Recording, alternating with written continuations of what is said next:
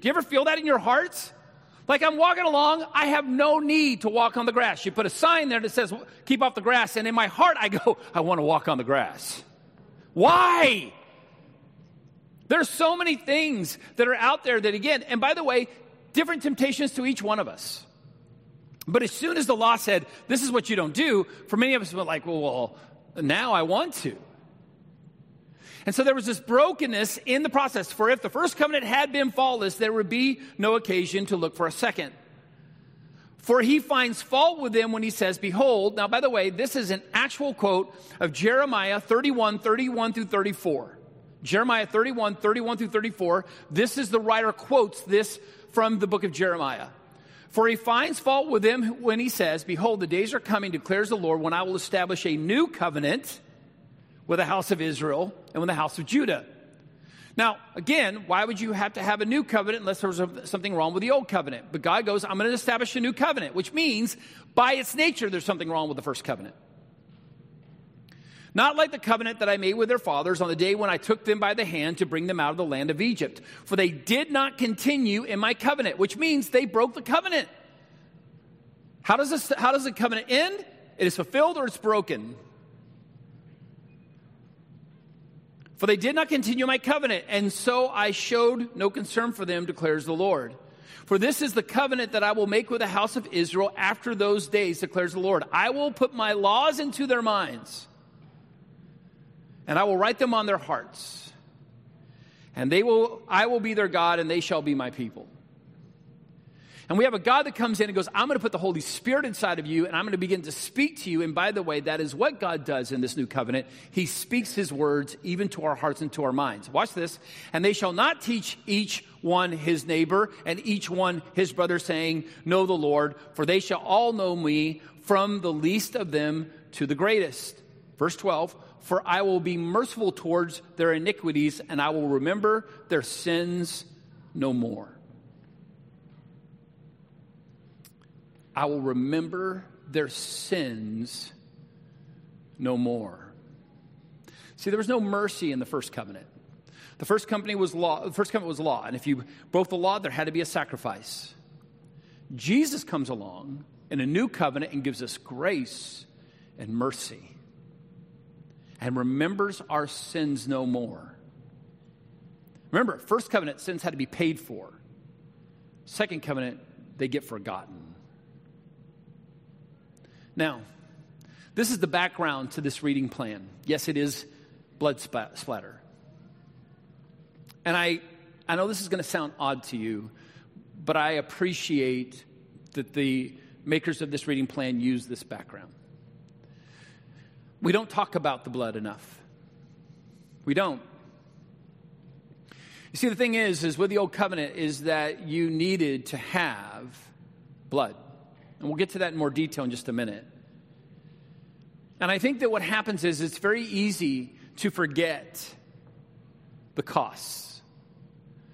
That the cost that for me to have mercy and for grace meant that his blood had to be shed. Now, we're going to break into that in a little more detail in a minute, but I want you to understand that when we see blood, if you come along and, and you see that, it makes us uncomfortable. There's a purpose to that because we know that blood is what brings life. And if there's a loss of blood, we know there's a connection to that. There's something very visceral to it. And I want us to hold on to that for a second. Verse 13. In speaking of a new covenant, he makes the first one obsolete. So Jesus makes the first one obsolete and what is becoming obsolete and growing old is ready to vanish away. Now, by the way, the writer who is writing this to a Jewish people who just said that the covenant that was under Abraham and under Moses, by the way, becomes obsolete, you have to understand this is hardcore stuff and very difficult for the Jewish people to swallow. And yet he is being bold and writing this passionately to say, listen, but what I'm telling you is there is a better covenant. You're not losing out. You're getting something far better because the old covenant was all about you and breaking the law and rolling back sin. This new covenant means you get grace and you get mercy and you get salvation. So, with that, I want to share with you what happens as we go into chapter 9.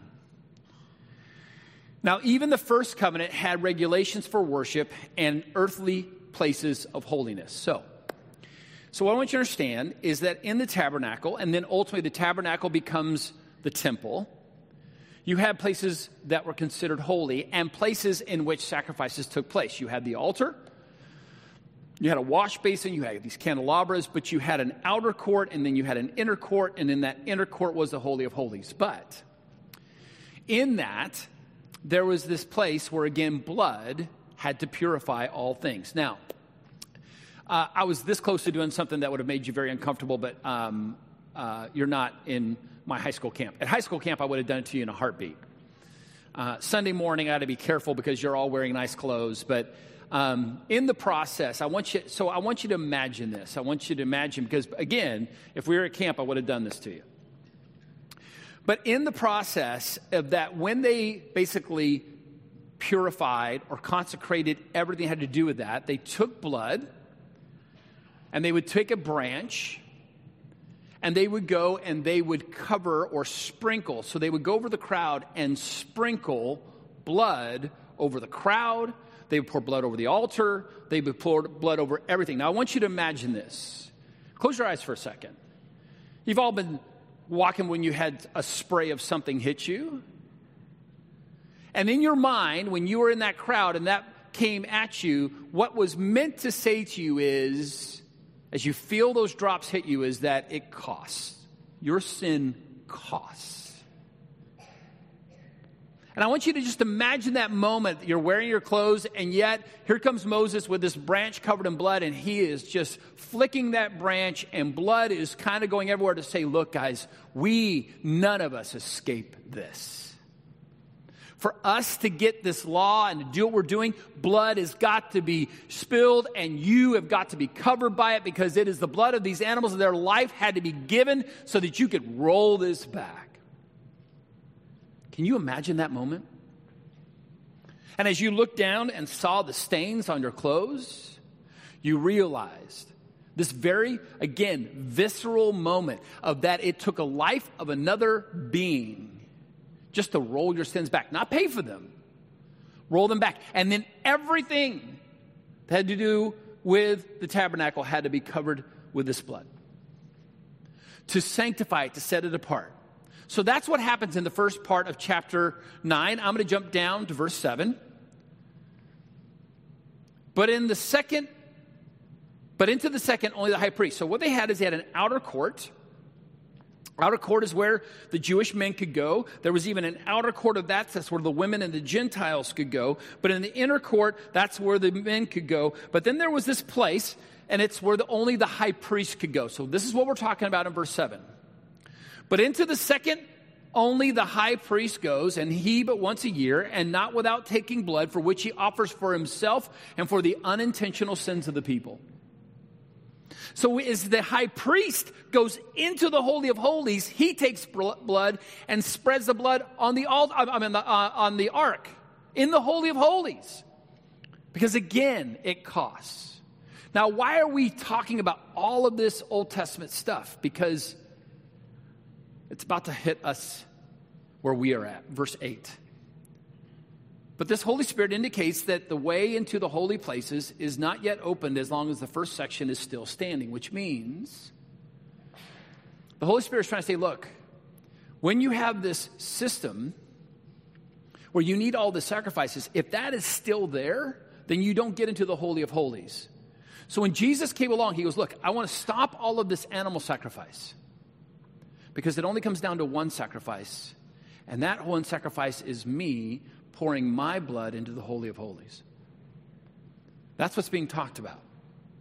Verse 9, which is symbolic for the present age. According to this arrangement, gifts and sacrifices are offered that cannot perfect the conscience of the worshiper. Again, they were doing all of this stuff. They were cleansing things, but it wasn't getting into their hearts. I need, I need you to grasp this. They could do the rituals that made it so whatever they did or touched or do this, yes, you can pour blood on it and you can do this, but it wasn't changing what was going on inside of them. I'm going to read this to you again. Which is symbolic for the present age. According to this arrangement, gifts and sacrifices are offered that cannot perfect the conscience of the worshiper. but deal only with food and drink and various washings, regulations for the body imposed until the time of Reformation. So, yes, outwardly, if you did something, or we, okay, we can give you washings, you can eat the special food, you can have the sacrifice, we can do this, but it doesn't get down to the core issue that you and I have. Verse 11, but when Christ, oh, I know I get in trouble when I do this. I love buts in the Bible. Because buts in the Bible become these moments of saying, this is when it changes. But when Christ appeared as high priest of the good things that have come, then through the greater and more perfect tent, not made with hands, that is, not of this creation, he entered once for all into the holy places, not by means of the blood of goats and calves, but by means of his own blood, thus securing an eternal redemption. So you need to understand something. Jesus, the high priest in the order of Melchizedek, goes not into the tent, not into the, the one that was a pattern, not in the one that was a shadow. He goes into the place in which all of this is actually kind of mimicked off of. He goes into heaven, into the temple that is the Holy of Holies. And listen to me, he spreads his blood that has the power not just to roll sin back, but by the way, to deal with our very nature and who we are. And He sets us free. And He washes us. And He redeems us. And He gives us life. And we now, for the first time, don't have to go through a priest, don't have to go through sacrifice, don't have to go through washings. We get to come into the presence of the Almighty God and say, Dad, Dad. And we then get to be in his presence because Jesus went to the Holy of Place and gave of his pure, perfect blood and poured it out, making it possible for you and me. For if the blood of goats and bulls and the sprinkling of defiled persons with the ashes of a heifer sanctify their purification of the flesh, watch this, how much more will the blood of Christ, who through the eternal Spirit offered himself without blemish to God, purifying our conscience from the dead works to serve the living God? We have a greater high priest. We have a better covenant because of what he did in that place. Verse 15, therefore, he is the mediator of a new covenant so that those who are called may receive the promise of eternal life. Let's talk about this. Therefore, he is the mediator of a new covenant so that those who are called may receive the promise eternal life since death has occurred that redeems them. A death occurred that redeems them. His death makes it possible from the transgressions committed under the first covenant. He is the mediator of a new covenant. When we get to Jesus with his disciples in the upper room, in communion, we have this here. You need to understand that Jesus is doing so many things in that moment. They are celebrating Passover. They are looking back to this time when they were in Egypt and, and, and the angel passed over. And if they had the, if they had the bread and, and if they had put the blood over the doorpost, they were saved. And they're celebrating that. So Jesus is coming to Passover. And then he takes these emblems and he goes, No, no, no. You need to understand this bread and this cup that we use to talk about the Passover, we're now going to change it. And this is what he says in Luke 22 20. He gives them the bread, says, This is my body. I'm the sacrifice. I'm coming. I'm going to lay down my life. But look what he says in verse 20. And likewise, the cup after he had eaten, saying, This cup that is poured out for you is the new covenant in my blood. What you're about to experience when they beat me and they flog me and they put me on the cross. When you watch blood drip from the cross beams of the cross, when you see blood splatter down on the ground, you need to know I'm establishing a new covenant. I am going into the Holy of Holies, not the one on earth, not the one in the temple. I am going into the presence of God, and my blood is going there to redeem you and to give you life and to give you a new way and to give you a new hope. When you watch the beaten, bloodied body of Jesus, he is pouring out of himself a new covenant. It is interesting. The part I left out, the part I left out is that when Moses would sprinkle the crowd, it was blood mixed with water. When they took the spear and pushed it into his side, what came out of his side? Water mixed with blood. It is a new covenant. And we, as Gentiles, this is written to a group of Hebrews trying to get them out of their ideas of their Judaism and how they define themselves. But we, as Gentiles, get brought into the family through the access of the new covenant because we get sprinkled and washed by the blood of Jesus Christ. Never be ashamed of the blood of Jesus Christ. Never be ashamed that he was willing to have his body tortured and torn apart so that you and I could have access to a brand new covenant. By the way, with the new parties, new terms, new promises, and by the way, his promises are really good.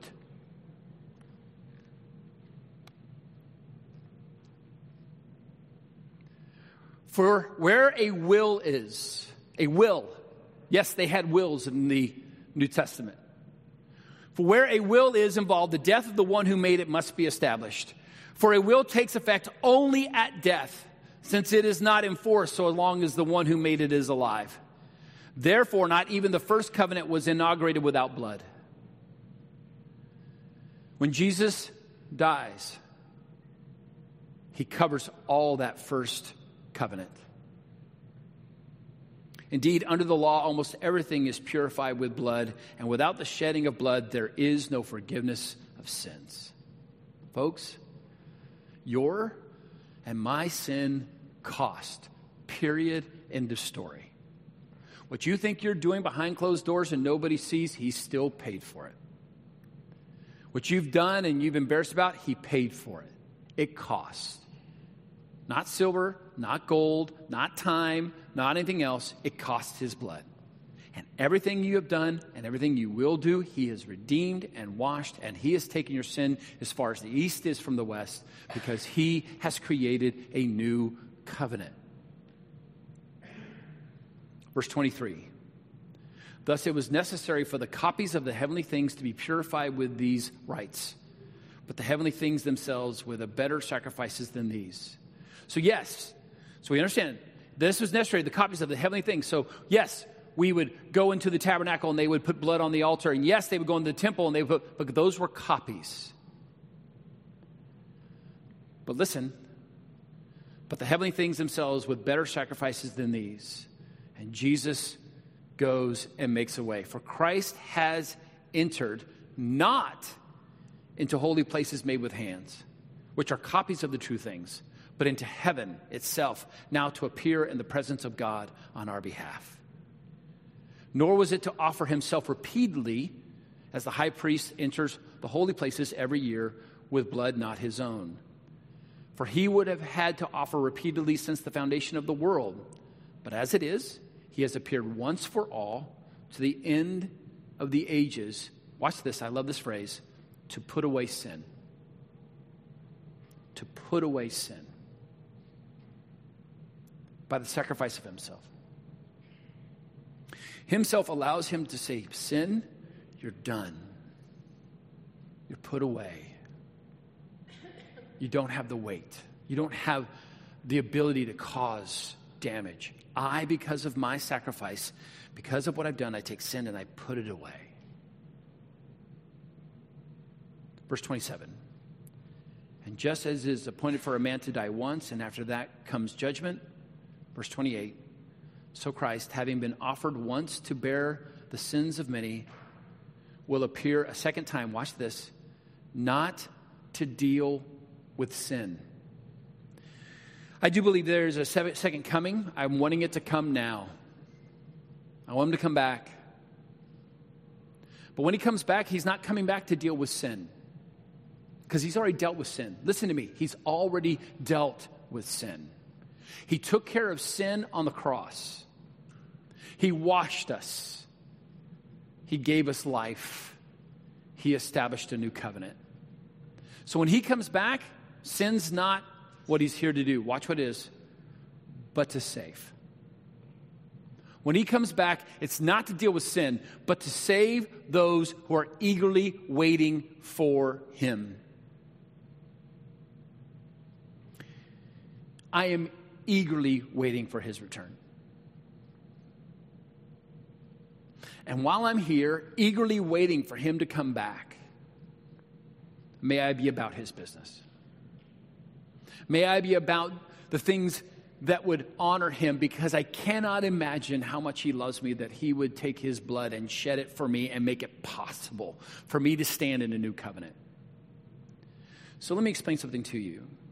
We do baptism services here. We don't have a baptismal in the room, so we set it up and we put our baptistry right over here, and we have people who come and are baptized. The reason why that's so significant is that I believe baptism is a way for us to, by the way, to be in that process of what takes place in that new covenant. Yes, you are dying to your old self and you're coming out of the water born again, brand new. But there's this other thing that happens is that we are washed. Now, folks, it would be gruesome if our baptistry was covered, was filled with blood, right? But the water does represent the fact that I am washed in the blood of Jesus Christ. And so, one of the reasons why I think baptism is so significant and why I, I, so encourage people to go through it is this, this moment that you get to say, I am a part of this new covenant because he has washed me. And I am in this. And then when Jesus, going and says, Go and make disciples, baptizing in the name of the Father and Son and the Holy Spirit, he saw the significance of that moment. So, why do I tell you that? Folks, we can't get away from the blood. We can't. As gruesome, as gruesome as it is, that's why we say, that the cross is beautiful. This torture device, this form of execution becomes for us emblems, jewelry. This that is on our stage says that a person gave of his blood to give us life. So, I want to share this with you and then I'm done you today can be a part of a brand new covenant with parties, terms, and promises. The parties are you and God. The terms are as you give your life to Him, and He promises to forgive you of your sins, and then gives you promises of eternal life. You can be a part of a new covenant. But it didn't come without a price, and it doesn't come without blood. And I just want you to sit with that and understand that. And know that his blood covers us. And i just i can't imagine being in that crowd with that blood hitting my skin and my clothes. And me having to understand it costs. It costs. And by the way it cost him everything for you and for me. Next week we have a five day plan the challenges of holding fast. How do we hold on? Because sometimes it's hard. And I hope you'll join us in this reading plan. All you have to do is go on the YouVersion app, ask to be a friend of Cedars Church. As soon as you are, we'll invite you into the reading plan, and you can journey with us as we continue through this book of Hebrews. But today, I hope that you will understand the power of a new covenant. Let me pray for you. Heavenly Father, I'm overwhelmed sometimes at the cost of what you did for me. For me. I can't imagine that you would pay for the sins that I've done, that your blood was worthy. your beautiful blood would come and cover that vileness that I've participated in. But that's what you do. And you do so so that I can have access to the Father So, Father, I would ask that we would step into a new covenant with you, a new time with you, a new place with you, and we would see how beautiful the blood of Jesus is. And how beautiful the rugged cross is. That old rugged cross that's soaked in your blood to say, Yes, I give them life. Through my death, I give them life. And so, Father, be with us as we just sit with the truth of a new covenant in you. And I pray this all in the beautiful name of your Son who would love us so much to do that. In his name and in his name alone, Jesus Christ. Amen.